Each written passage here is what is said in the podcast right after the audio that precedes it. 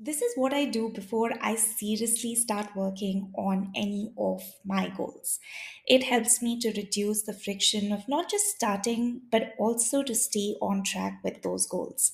In this episode, I want to dive into a two part process which I know can be hugely beneficial to you, especially if you find yourself having trouble either starting or creating a new habit.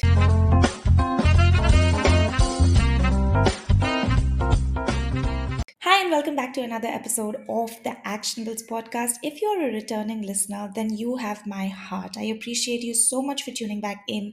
In case you're new here, my name is Paden.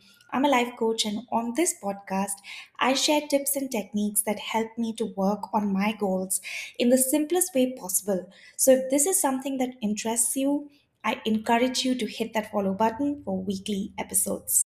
So, in this particular episode, I want to talk to you about what you could do before working on any life goal and how this is going to be a wise thing to do. And I'm going to be sharing my two step process that you can use and obviously customize it to suit your particular situation. So, let me just give you a little bit of context. I wasn't always clear about my goals, and neither was I always this quote unquote motivated person to work on all my goals. Prior to starting my company, Upit, my coaching business, I was working in the advertising industry for almost 10 years.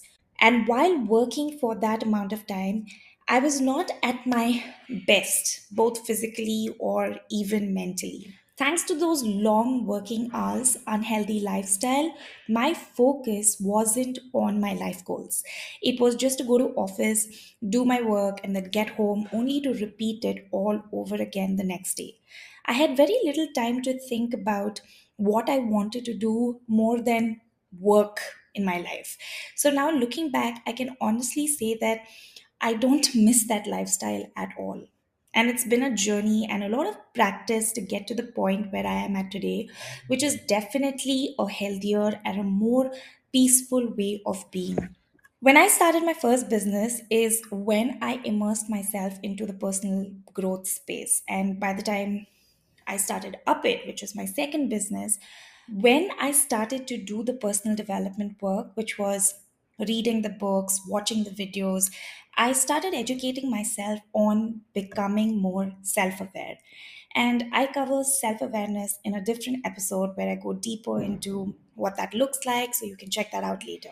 When I started asking myself questions about what I wanted to experience and do in this lifetime, I was pleasantly surprised because it's uncanny but very real that when you ask yourself for guidance from God or universe, you are often led to people, books, or some sort of guidance comes through to you. If you are willing to explore those opportunities, and you're going to be extremely surprised by the level of openness that you have.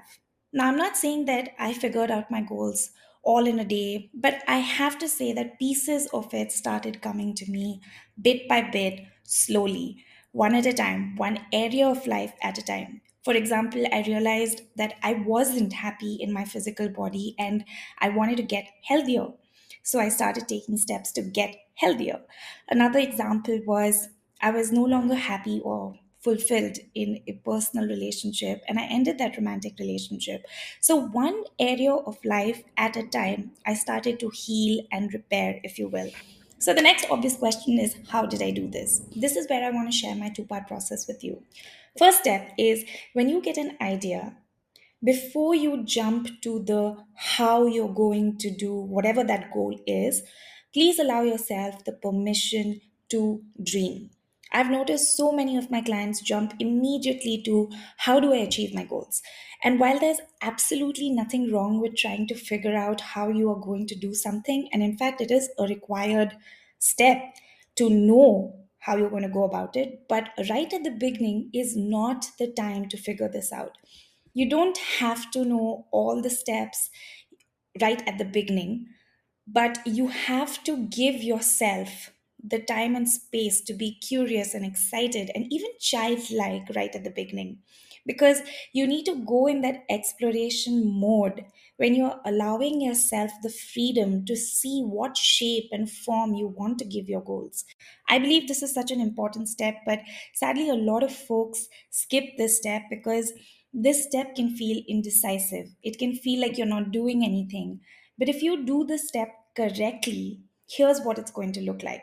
Instead of worrying about the mechanics and technicalities of how you will achieve your goals, if you give yourself time to imagine what the fulfillment of this goal looks like for you, what you want to create, what you want to achieve, and it is that energy that if you pour into figuring out and going deeper and wanting to know why are you even genuinely excited about this goal in the first place? What part of you gets stimulated by this? When you allow yourself to do this step, you will feel so incredibly light and naturally drawn more towards this goal, which will set you up for the next step. And the next step is slightly controversial, and not many people are going to suggest it, but it's worked brilliantly for me, and I'm going to tell you about it. So, when you're excited and when you think you want to achieve a goal, before you go all out and commit, please dabble in it for X number of days, weeks, or even months. Because when you do this, you will reduce the burden of working on that goal. Because the truth is, you may change your mind. And let me tell you this that that is completely fine. You don't have to guilt yourself into sticking with some goal just because you've been at it for X number of days, weeks, months, or heck, even couple of years. Only bit of advice is that if you are to change your mind on a goal, do it because it no longer lights you up and it is no longer aligned with what you want to experience. But don't give up on that goal simply because things got difficult. And only you can differentiate and be the judge whether you're trying to give up on your goal because it is no longer in alignment with who you are becoming or because you think that things are becoming difficult. Okay, so be the judge for yourself and act accordingly.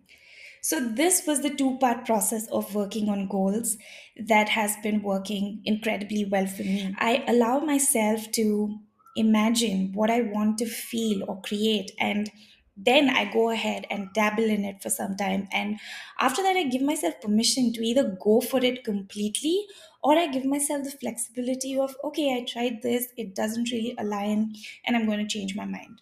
And here I'm going to be super vulnerable and I'm going to give you one example of what this could look like. I have a sewing machine which one of my ex boyfriends had gifted to me. And at the time, I was like, wow, this is going to be exciting. So I started dabbling in it. And I even made a couple of t shirt dresses. But after some time, it no longer lit me up. And I didn't seem to enjoy it anymore.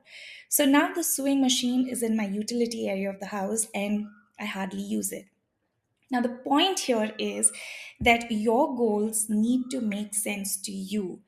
And if they are no longer making sense to you, you can always change your mind. All right. This is the two part process that I use for my goals. And I encourage you to use it for yours because it is going to help reduce the unnecessary stress or burden that you may be putting on yourself right at the beginning. And with that, it's a wrap on this episode. Tell me what you thought about it. I'd love to hear from you. In case you aren't already following me, then you can hop on over to Instagram, Facebook, and even threads at Life Coach Paden. Till next week, remember what you want matters, and it's really up to you to make it happen. Talk to you soon.